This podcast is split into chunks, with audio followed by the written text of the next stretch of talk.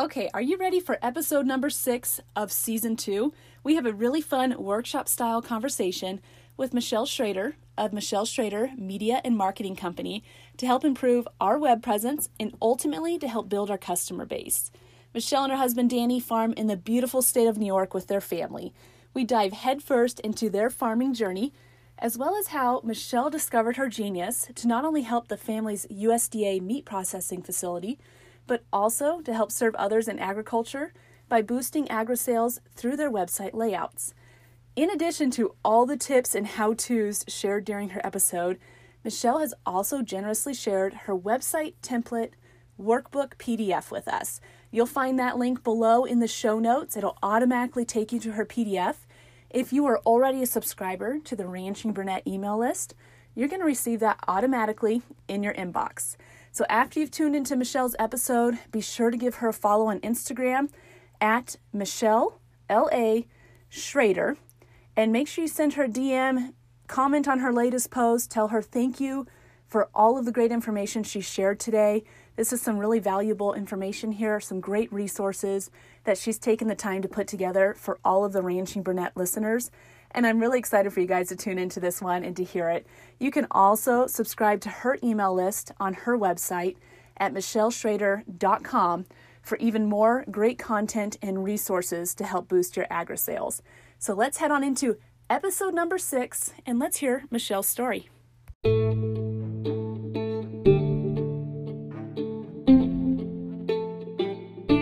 Welcome to the Ranching Brunette Podcast. I am your host, Logan Robinson, and this is the podcast for aspiring first-generation ranchers by an aspiring first-generation rancher with one goal in mind, to get America ranching again.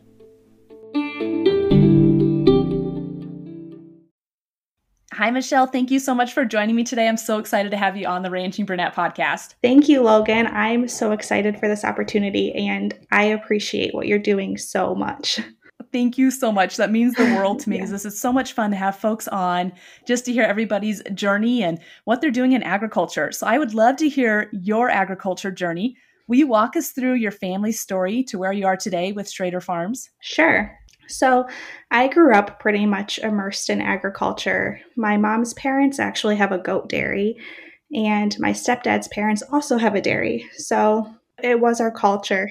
And my parents took off-farm jobs and decided not to take over the farm, but it was still like our entire community and very much a part of our lives. So I went to work at a vet office, and then I worked at a dairy in high school. And when it was time to go to college, it was not surprising at all when I wanted to study agriculture.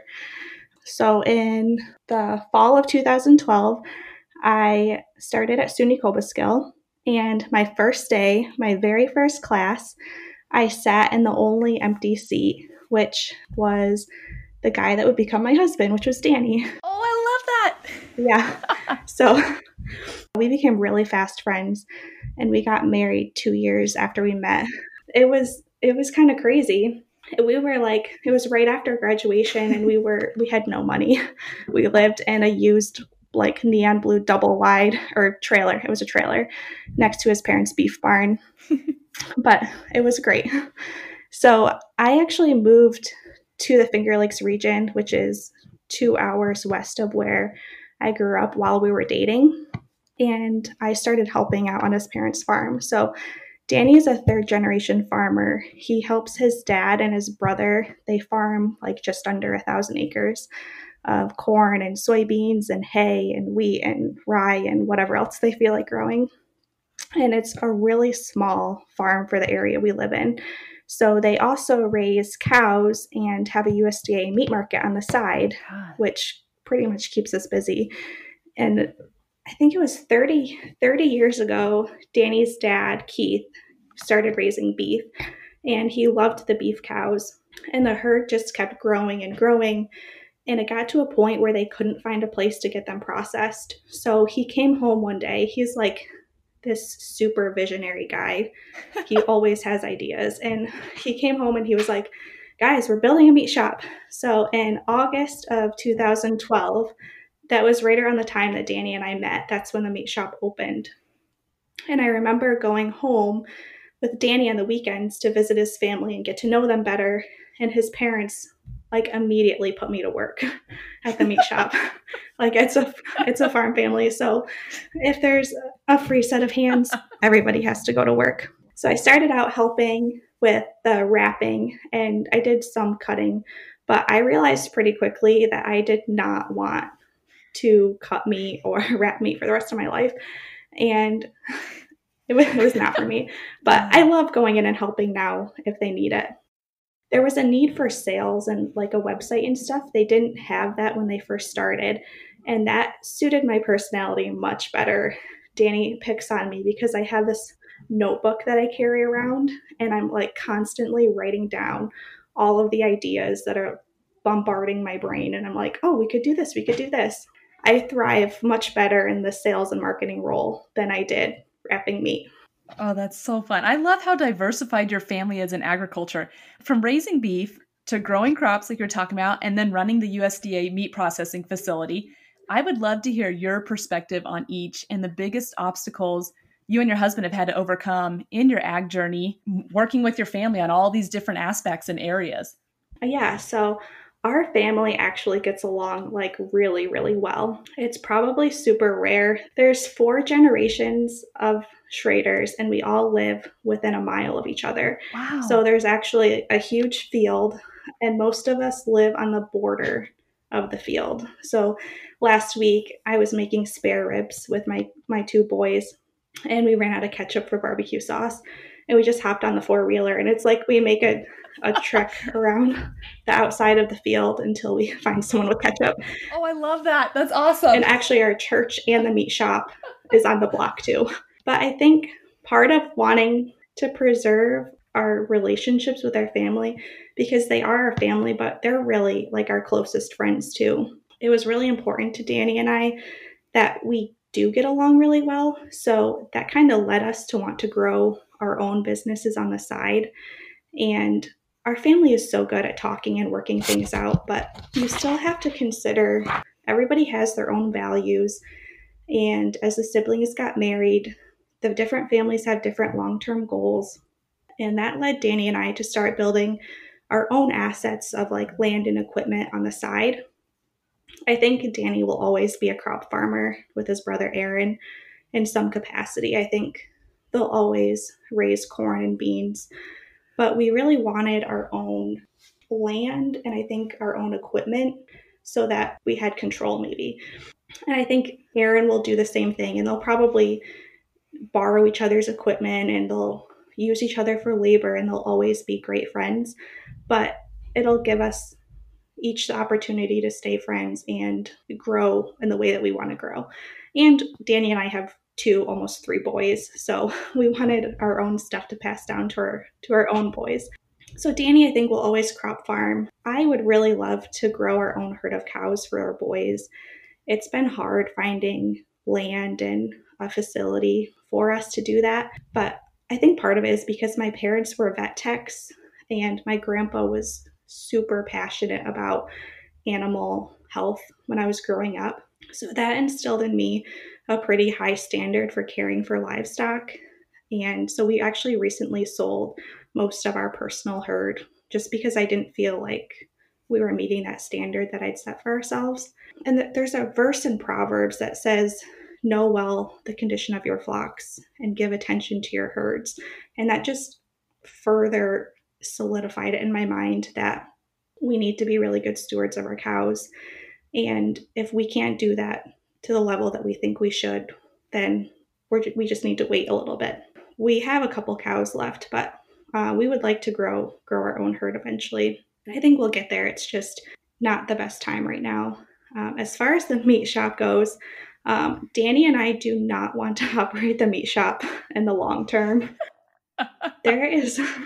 We love helping out and we're always game to help out, but there's a lot of government regulation. Oh, I can imagine. And it is expensive to run.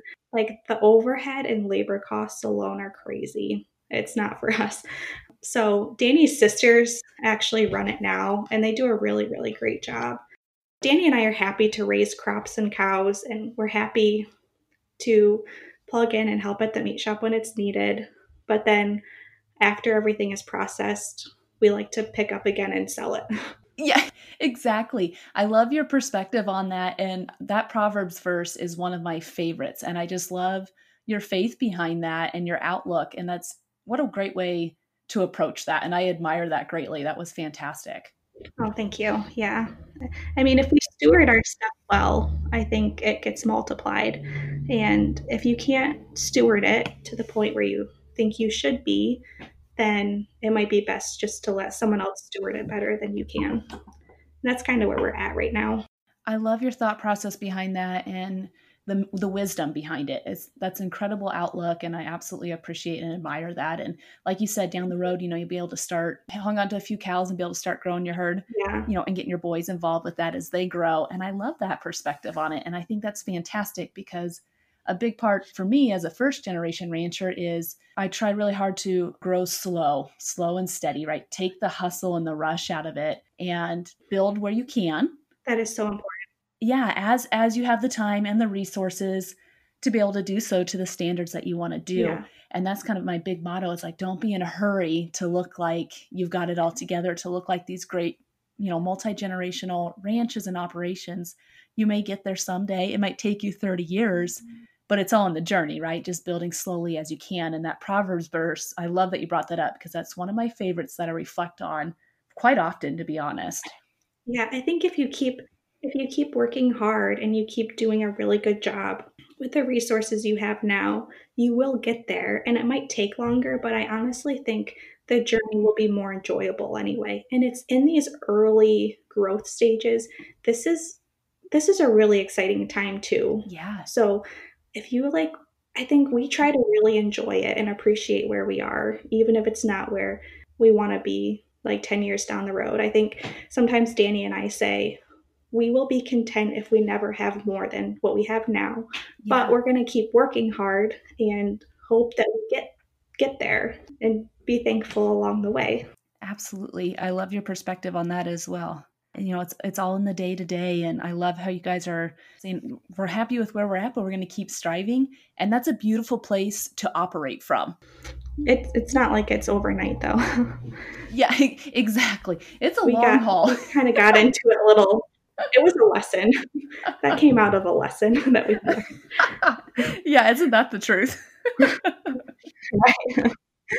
All right, Michelle, I am so curious to hear about farming in the beautiful state of New York. I think you're our first person to be on in agriculture that's operating out of New York. Will you walk us through a year of what your farm looks like and the unique obstacles and advantages to farming in New York? Sure. So I grew up in Eastern New York, and farming in Eastern New York is totally different than farming in the Finger Lakes where my husband lives. So there were a lot of small dairies in Eastern New York, and most of the crops raised out there are just for feeding livestock. And then when I met my husband, I'm only 2 hours west of where I grew up, but it's so much flatter, and a lot of the crops raised out here are raised by bigger farm. I think there's a lot of them are still sold for livestock, but the dairies are bigger, the crop farms are bigger. It's like everything just got bigger when you moved west. So New York is actually, it's beautiful. And it's actually a pretty awesome place to live because I was reading that there's no like major natural disasters that happen in New York. So our biggest obstacle is a short growing season because we have winter. And that's something you can manage. We also have a lot of Amish and Mennonite families. So I think it can be more expensive farming here because Amish and Mennonite families have like generations of family wealth. And that wealth helps them cover the cost of farming and cover the cost of growth and things like that. So that, and we are landlocked between Seneca and Cayuga Lake. So that has driven up the cost of land just because it's really hard to expand. But it's beautiful here. And I think we're really lucky to live in a place that's so, so beautiful. And we don't have to worry about like fires or hurricanes or tornadoes or anything like that. Like our biggest obstacle is snow, which we can manage. That's so interesting to me. Yeah. So how much snow do you guys typically get in a winter where you're at? This winter was like nothing. It was really mild. Wow. There was... the year we got married. It was crazy. We got so much snow. I remember they went through and they had to push the snowbanks back so that they had enough room to make another snowbank alongside the road. And we got married in February. It was the week before our wedding. And my sister-in-law was driving us to the florist to pick up flowers. And the snowbanks were like above her car. And the wind kept blowing snow across her car. And every time she would scream and swerve. And I was like, I'm not going to make it to my wedding. It's not going to happen. And so it just, some years we don't get much snow at all. And other years it's a little, there's quite a bit. That's interesting to me. And we have Hooterite colonies up here that are big time into our agriculture industries in Montana. So it's interesting to hear that in there because a lot of the farmers markets around here, you know, you'll show up and there'll be a lot of Hooterites there. And gosh, they got amazing produce, amazing animal products. And it's neat to see that. But like you said, there's that, you know, generational wealth there of folks that just been doing it since the beginning of their time here, you know, and it's impressive to see that. Yeah, there's actually a old army depot. It's behind our farm and it's like 10,000 acres or something like that. But the government took it from farmers sometime in the 1900s and turned it into the army depot. But there are a lot of family farms that lost their farm during that time. And it went up for sale a couple years ago. And some of the families had kind of talked about wanting it back, but farmland's pretty expensive around here. And a lot of these Amish and Mennonites were able to pool money together from just having generations of family wealth. And they were able to buy it. And it was, wow, it was crazy how much land went so fast. I think they ended up paying less than $1,000 an acre for it just because they were able to pay such a large sum of money for it. Oh, that's crazy. How nice to have access to that kind of resource to be able to purchase that. But what an interesting piece of history there for that area. Yeah. They're actually not allowed to grow food products on it. Oh, really? I wonder why. Do you know why that is? I think because it was used for army purposes. So they don't know if there were what kind of army chemicals or whatever that were used or are being stored there. So we actually have white deer in our area too, and they say it's because of whatever is in the depot. Anyway, fun fact from the Finger Lakes. That is interesting. I remember reading an article on that, on the white deer over there, which is fascinating to me. So very interesting stuff. Oh, I wonder what they're going to end up doing with it then. They have some deer tours and stuff like that, and they are raising cows on it, beef cows on it. So I'm not really sure what's going on with that. Oh, what a fun fact. So I know people listening in they're thinking New York. I grew up in Nevada and everybody's like, oh, Las Vegas. And it's like, no, there's so much more to the state than Las Vegas. Yeah. So in New York, for perspective for people listening in, I know everybody's like, but what about New York City? Like that's all anybody can think about is the Big Apple when they hear that. So just for perspective, how far away is New York City from where you guys are at in the Finger Lakes area? I think it's between 5 and 6 hours. I've actually never really been to New York City. Oh, interesting. It's like a completely different world. I bet. Yeah. New York City and upstate New York, where we are, they're like not even the same state. It's very different. And yeah. I remember calling once when I was first got my license and I was getting car insurance. And I told the agent that I lived in New York and he said, well, you're going to want collision on your car in case you hit a pedestrian. And I was like, no, I will hit a cow or a deer before I hit a person. Oh, that's too funny. Yeah, my point is exactly. People just think of that automatically. They go to New York City. I think that's interesting though. You haven't really been into New York City because like for us, when we were in Nevada for a bit, we never went to Las Vegas. I mean, it was like, like 10 hours away. I think it was a long drive to get down to Las Vegas from where we were.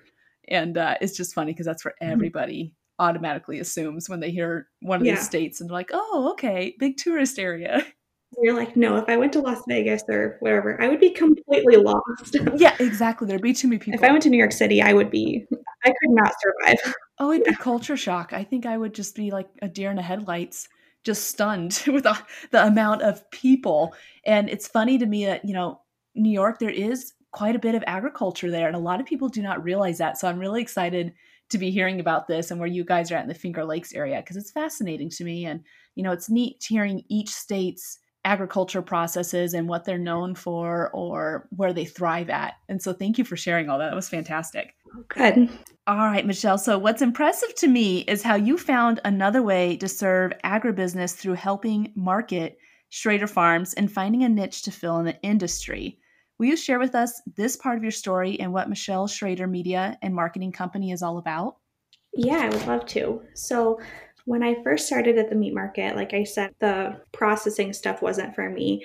And I ended up making our first website, but we outgrew it pretty quickly and realized we needed something maybe more professionally built, I would say. So we invested like thousands of dollars and talked to at least 3 different web designers, just trying to find a website that would serve our customers really well. And we wanted a website that would convert traffic to sales. So I just remember building a website and saying to Danny, why can't someone build us a website that looks like this? And he was like, because you just did. Why don't you just build the website for us? And I was like, it took me a while to buy into it, but then I think I had an aha moment and I was like, oh, right. Maybe I should just do it. So Danny and I ended up investing in a mentor and a sales coach. And I took a course on web design and started reading books on sales. And I used all of that information to tweak our website into what it is now. So when we first launched it, I feel so awkward admitting this, but the traffic went up. We looked at it, it was like 3,600%. The traffic had gone up. Oh, wow. And the sales, like we couldn't keep up with them. And we were like, oh, maybe this formula works really well. So, and I had just stored up so much knowledge in my head. And not that I know everything, because I don't, like there's still so much to learn, sure. But I knew that there was someone out there who probably wanted or needed the information that I had spent all this time gathering.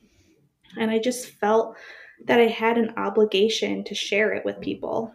And I love agriculture, and I really love seeing families get to work together and produce a food product and then have the opportunity to sell it to people and make a living off of that. So if I had knowledge on how they could sell more of their product and be able to do that, then it seems like I have an obligation to share that with people. So I started hosting little workshops through the meat shop and kind of helping farmers.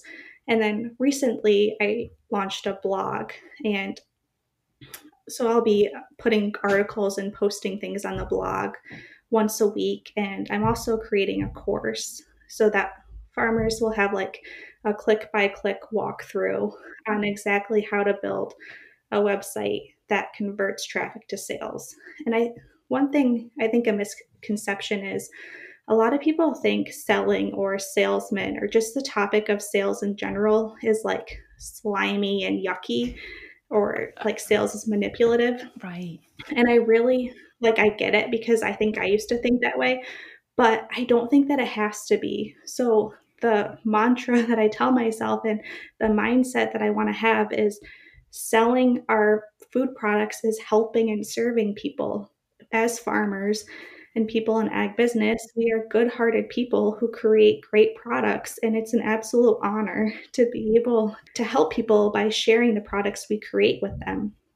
People are always going to need food, and I'm so proud of the ag community for continuing to create and grow foods and make products that really do help people. So that's kind of how Michelle Schrader Media started, and I'm really looking forward to other opportunities to help farm and agribusinesses.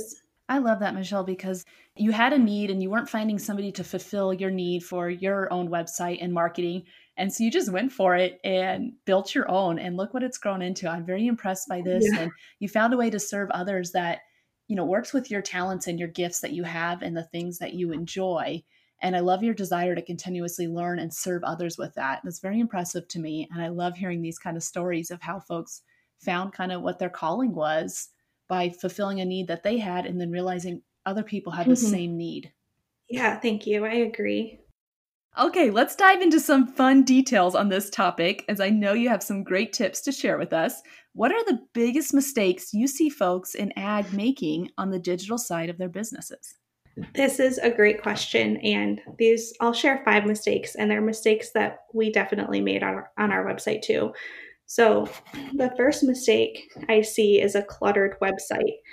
So I think sometimes we offer all of the information and all of the buttons and links and options right away, and that actually overwhelms our customers. So overwhelmed and confused customers, they leave your website and they don't purchase from you. And we found through tracking data and traffic on our site that if we don't capture a customer's attention in 3 to 5 seconds, they leave the site and don't make a purchase. So the first thing is just having too much, I would say too much, and just creating overwhelm for our customers. And the second mistake is talking about ourselves too much. Sometimes I see farmers share like their entire farm history or our story in a paragraph right when you open up the website. And I say this in the most loving way, but your customers don't care yet. Yeah. There's a place for it. There's a place for your farm story. It's just not that soon. It's like you went on a first date and the person was like, way oversharing, and you're like, oh, now I have a really good idea why you're dating or still single. It's like, you don't need to share so much right away. Oh, I love that. That is very true. Yeah. I like to talk to the customer first and talk about the customer first, because people love to hear about themselves and talk about themselves. And it's not wrong. It's just, it's true. So if we talk about our customer first, we can hook them in, and that prevents them from leaving. And if they don't leave our site, then there's a greater chance that they will buy. And then the third mistake I see is, it's kind of a result of the first 2 mistakes, but just not being clear with what you do. I think sometimes we're so close to our business.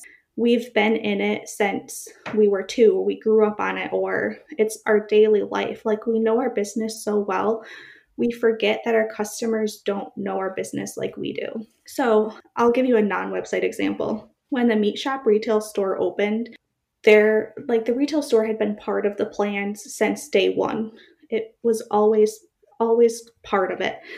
And I remember a customer coming in and saying, you should write retail store, public welcome on your sign. I drive by this every day and had no idea that I could come in and buy meat. And we were like, oh, it was really eye-opening. We realized we have to way oversimplify things, I'll say. And we did this on our website we literally wrote on our website, we sell locally raised meat, in the most basic way possible. It's in big, bold letters at the top of our site. It's the first thing customers see.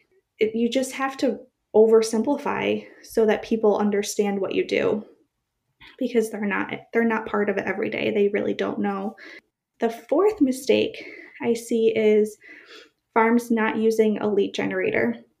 And just in case someone doesn't know what that is, a lead generator is it's a free digital product usually, or like a coupon, something like that, you offer your customers in exchange for them giving you their email address.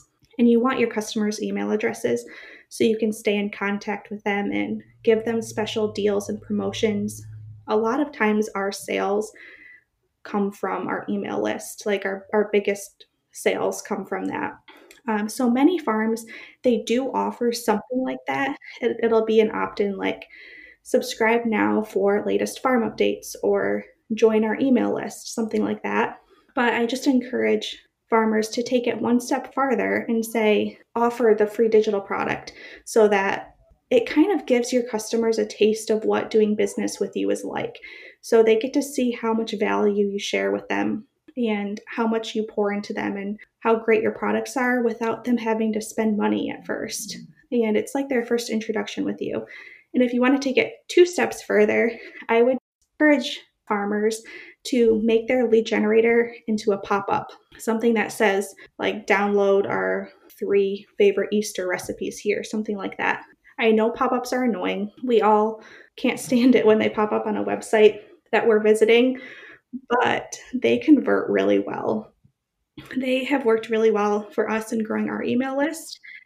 And we don't have very many people unsubscribe from our email list. So I think it just shows that while they are kind of annoying, they do work. And then the fifth mistake I see is not being really clear in telling our customers how to buy from us.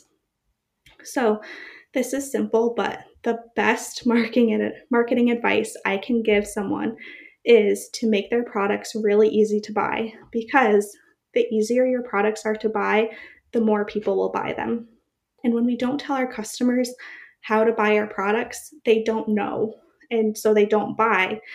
I think sometimes we give customers more credit and thinking that like they'll stick around and figure it out. But the truth is they're busy just like we are, and they're not going to stick around. If something's not clear to them, they're just going to go find someone else who does make it easier or more clear for them.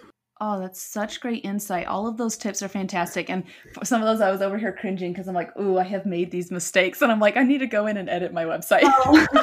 So they were that's really good tips, because you're so right. You know, we're so close to our genius, as people say, you know, close to what we do. And oftentimes we forget, and we have to step back and realize we need to simplify for our customer who's just getting a taste of it or just a touch of it, and they're not in it 24/7. So those were fantastic tips. Love those. Thank you for sharing those and going into detail on that, because I think that's going to help a lot of folks that maybe just didn't realize it, like myself. I'm like, oh, you know, that's a great idea. I know I've heard certain things that do certain things a certain way, and then you kind of forget about it or you go away from that. And those were fantastic tips that I think a lot of us easily make that mistake just because you don't know any different. So that was fantastic. I hope people do find it helpful and they don't feel like I'm shaming them or embarrassing them or something, because there's things that we learned the hard way. You delivered that so well.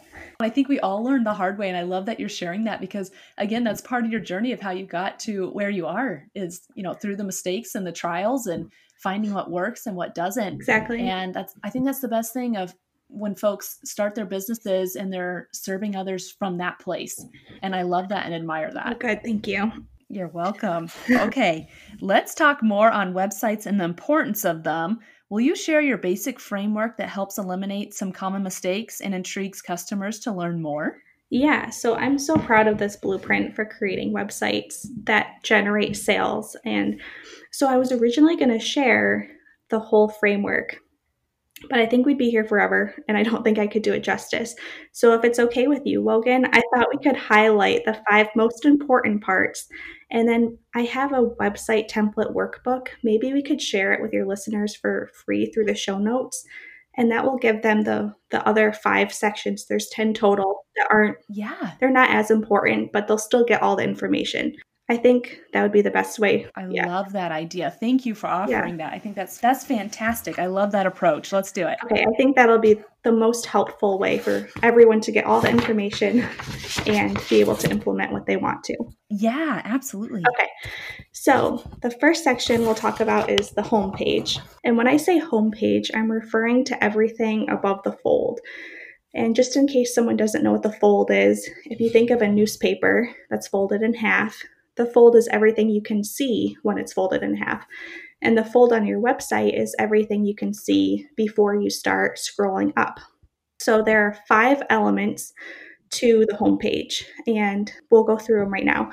So remember, we removed all the clutter like we talked about in the last part.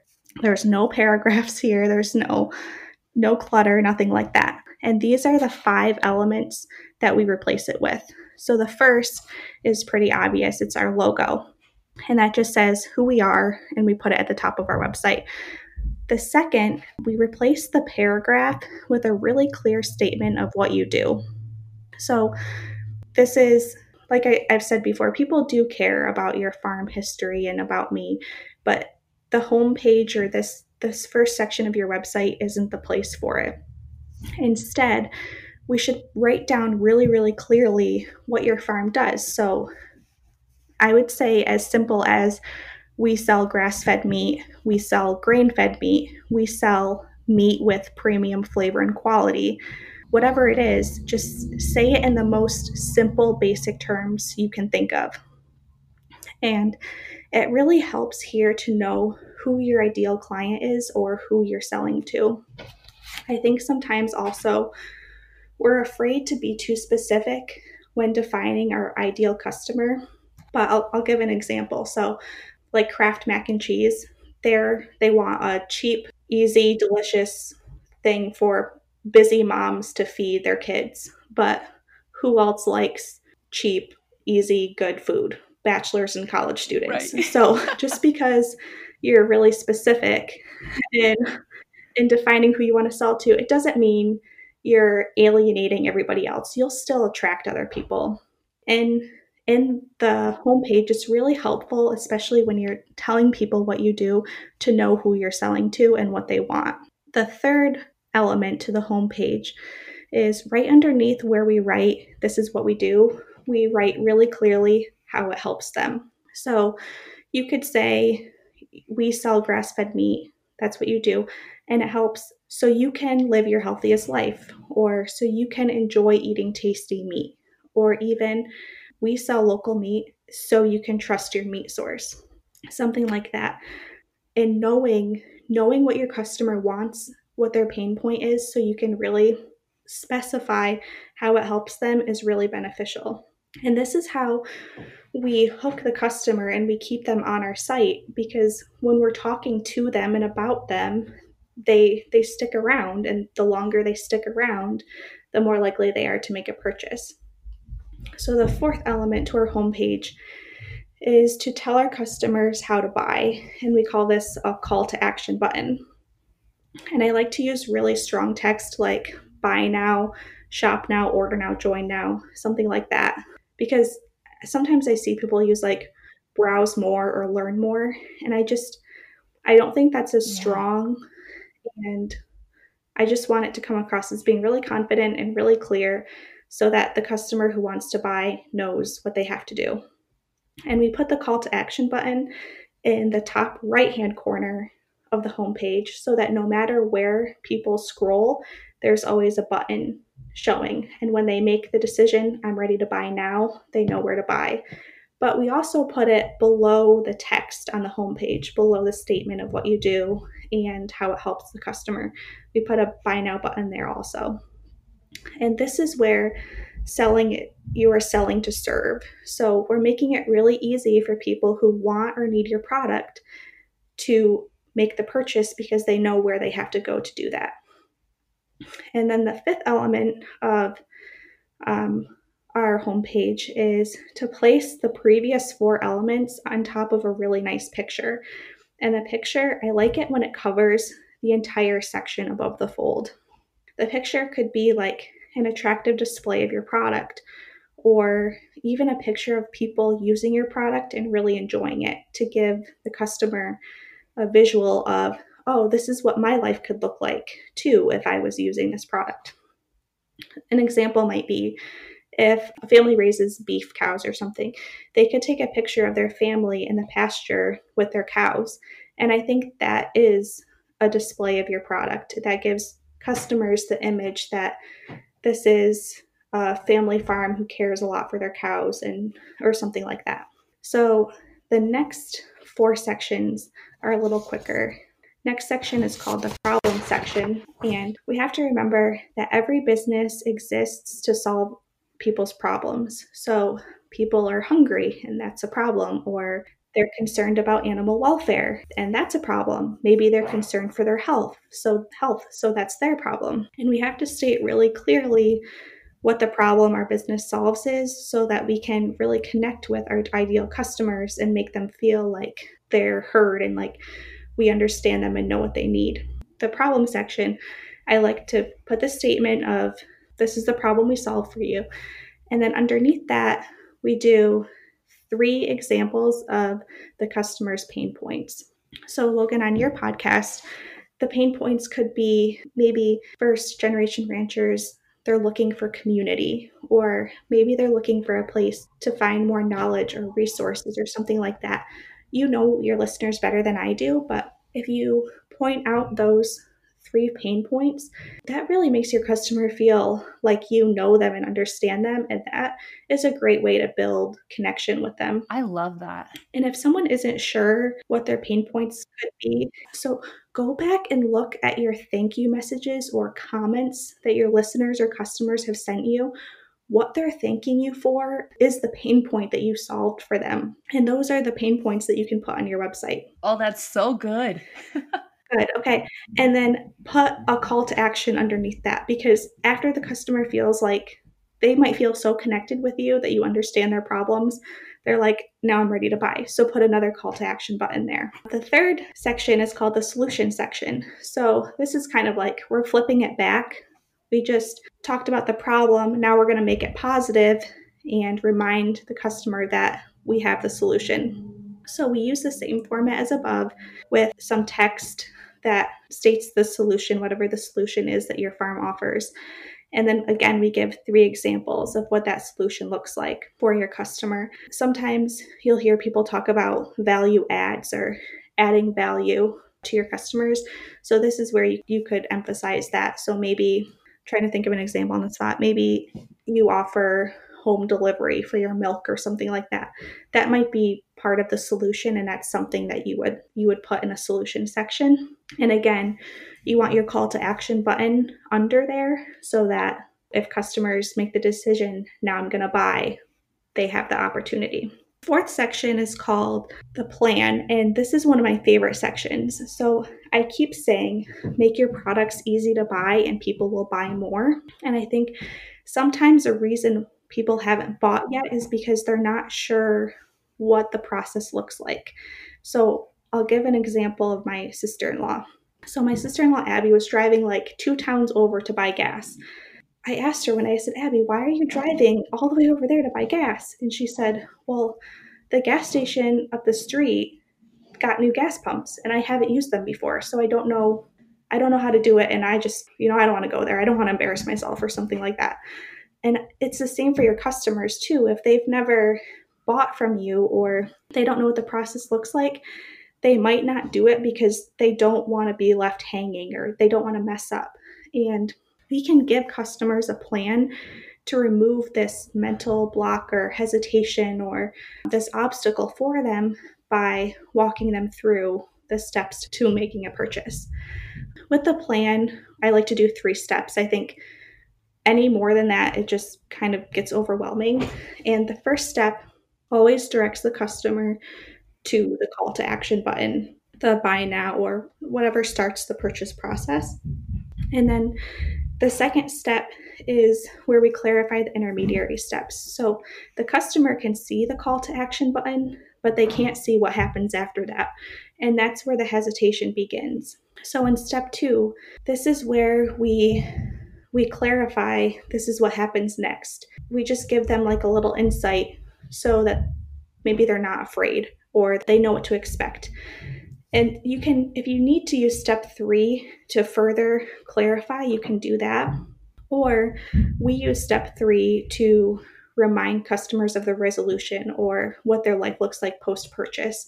So they kind of get that sigh of relief like, oh, okay, I do want my life to look like that. And this doesn't seem so hard after all. And then finally, the 5th section that we'll talk about is called the footer. And this is where we put all of the important stuff that we used to think belonged at the top of our website, we put it in the footer. So this is like your about me and career opportunities, FAQs, farm history, our story, any contact us, anything like that. We put that in the footer. So you put just a link to it because the truth is people naturally scroll to the bottom of the website to find that information. True. So there's no need to clutter up the top of your website with that sort of thing when you can put it somewhere where they can still find it really easily, and it makes everything cleaner and it's just a better experience for the customer, I think. So the website template workbook, it includes all 5 of these sections and it even has pictures in it so your listeners can see what this actually looks like on a website. And it also includes the other 5 sections, which are paragraph section, the video section, a lead magnet section, product section, and then the about me section. And I think that'll be really, really helpful for them. I'm blown away by all this info, Michelle. This is fantastic. Just the whole layout that you walked us through there. I'm just getting so many ideas coming through and so many aha moments. And I greatly appreciate you sharing that with us, because it's been fantastic information. I'm like, oh, that makes so much sense. You know, it's just things you just don't think about. So I think that's very valuable. And I think that a lot of people listening in are going to find that valuable as well. And thank you, Michelle, for giving us access to your website template workbook. I'm so excited to be able to view that for myself. And I know everybody listening in is going to be excited to see that too. And I'll be sure to send that out to my email list and put it in the show notes. And that way folks have access to this and can learn even more about it. And I thank you for walking us through. That was fantastic. I learned a ton of it, just a lot of takeaways from there and a lot of aha moments. Good. I hope it's really helpful for everyone. Okay. You know, this one is my favorite to ask, as it's always encouraging to hear the answer. What would be your best piece of advice to someone wanting to be a part of the agriculture industry in any capacity in today's world? I would say, please do it. People are always going to need food. So you know that there are people that will need your product. And I think the Ranching Brunette community is a great place to plug in for support and encouragement. I think what you've created here, Logan, this community is really a rare gem. It can be really intimidating trying to get started in the ag industry. So having a safe place like this is really awesome. And I would also say, I would encourage people not to borrow loads of money to do it. So I think it's going to be a temptation right now with all of the government stimulus packages and all of the opportunities out there to buy money with the government trying to stimulate the economy. When you borrow money, you have to pay it back. So with debt, you're always paying for something that happened in the past. Yeah. And I think it makes it hard to grow into the future. So I would say just go slow if you have to and invest your resources in the future. And the thing is, everybody has resources. So whether it's your mind or your experiences or contacts or connections, everybody has some resource. They have something. So use that and grow your business from whatever it is that you have. And I think since you're listening to Logan's podcast, I know that you're creative and you're scrappy enough to start your business without a mountain of debt.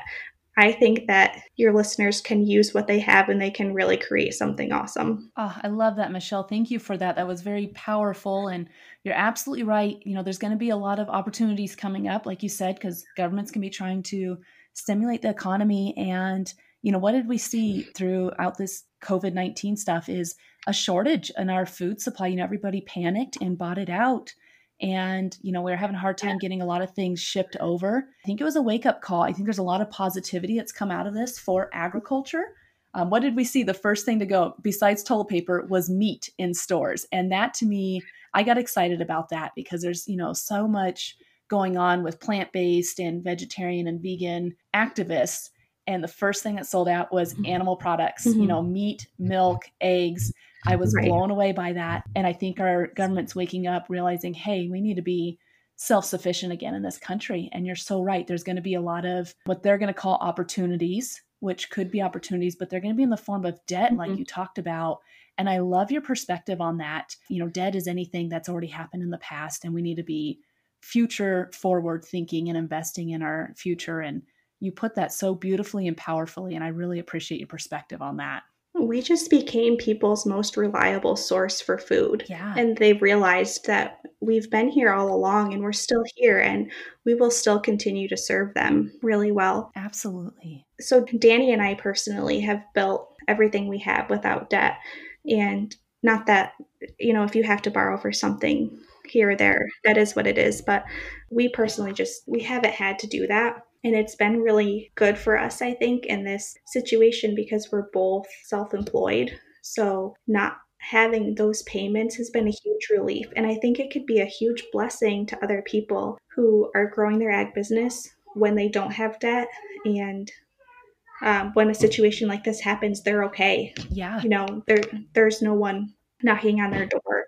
That's a very powerful statement because I'm all for cash flowing as much as possible and doing things debt free. And I've talked in the past in my story how we'll finance one piece of equipment at a time, and it's used and it's old and it's rusty, but we don't get too in over our heads to where if one of us, and that's what's manageable. Yeah. If one of us lost our day job or, you know, our small business tanked or something like this, you know, with a pandemic going around, and the economy's a little unstable and a little uncertain, we don't have to panic. And I think that's something that's very powerful. And I love that you guys have been able to do your ag journey and what you guys have pursued debt-free. And that's my hope for everybody, is it takes that pressure off. And if, say, for any reason, a health reason, a family reason, or you just decide you don't want to do it anymore, you can walk away without having all of that debt following you. Exactly. That gives you a lot of freedom to continue doing and pursuing your passions. Right. I agree. Oh, that's so powerful. I loved your perspective on that. Well, thank you. All right, Michelle, where can we learn more about you, Schrader Farms, and Michelle Schrader Media? I'm really excited for everyone to check out your websites. So the meat market, Schrader Farms Meat Market, you can find them at schradermeats.com, and Schrader's SCHRADER, meats.com. And then my website is michelleschrader.com. Schrader spelled the same way. And I just launched my blog like a couple weeks ago. So I'm going to start posting there every week, and there will be more content there to share. And then if anybody has questions or they want clarification on something, I really am an open book, and I'm so happy to help in any way I can. So if you have a listener that would like help, they can DM me on Instagram at michellelaschrader. That's my handle. And I would be so thrilled to be able to help them. Thank you so much, Michelle. This has been so valuable. I so appreciate all of your insight, wisdom, and expertise on this. You gave so many great tips, and I'm so thankful for that. I took a lot away from it, and I know all the listeners within this community are really going to benefit from that too. And I can't thank you enough for coming on and sharing this time with me on this show for your episode. And I'm really excited for everybody to listen into this one. Thank you so much for your time, Logan, and for the opportunity, and also for how you're helping people. I said it a little bit ago, but you really have created an awesome community, and I hope you're really proud of that. I'm really proud of what you've done. Thank you, Michelle. That means the world to me. And I'm absolutely proud of it. And I love the folks I've gotten to meet in here. And it's such a humbling experience because every person I have come on the show, and I just see them pouring into this community and helping others on this journey. And like you said earlier, you know, to have your niche market or your customer base that you're talking to, for me, starting out was first generation ranchers, but I can't tell you how many other second, third, fourth, fifth generation ranchers are part of this community and this journey too. And I love hearing folks' stories because it gives us first generation ranchers something to look forward to, right? We're creating that first step of that legacy and hopes that it turns into a multi-generational operation or legacy, much like, you know, your family and what you've got going on, and just having this whole community of all different walks of life in agriculture. And it's something I'm very proud of and something I'm very humbled by. And it's just been a fantastic journey. With each episode, I just grow more and more passion for it. So thank you so much for that. Yeah, it's exciting for sure. Thank you, Michelle.